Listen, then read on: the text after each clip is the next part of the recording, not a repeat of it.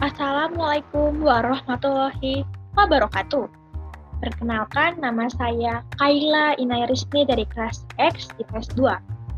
Pada hari ini saya akan menjelaskan materi tentang pengendalian sosial. Apa sih pengendalian sosial itu? Pengendalian sosial merupakan suatu mekanik untuk mencegah penyimpangan sosial serta mengajak dan mengarahkan masyarakat untuk berperilaku dan bersikap sesuai norma dan nilai yang berlaku.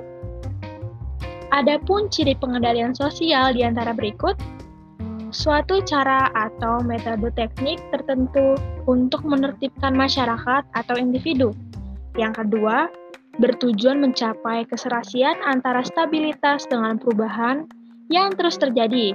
Yang ketiga, dapat dilakukan oleh kelompok terhadap kelompok, kelompok terhadap individu, atau individu terhadap individu. Yang terakhir dilakukan secara timbal balik, meskipun terkadang tidak disadari oleh kedua pihak. Yang berikutnya ada tujuan.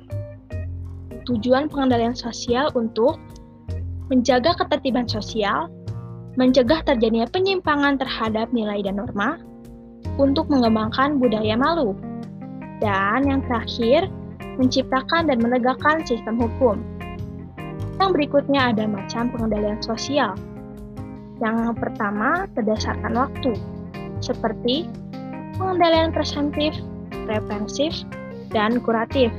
Yang kedua, berdasarkan cara, yaitu persuasif, koersif. Yang ketiga, berdasarkan sifat, yaitu pengendalian sosial kuratif, dan sosial partisipatif.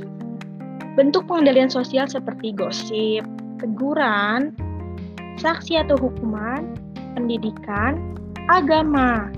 Lembaga pengendalian sosial di antaranya lembaga kepolisian, kejaksaan, pengadilan, KPK, lembaga adat, tokoh-tokoh masyarakat. Sekian dari saya. Wassalamualaikum warahmatullahi wabarakatuh.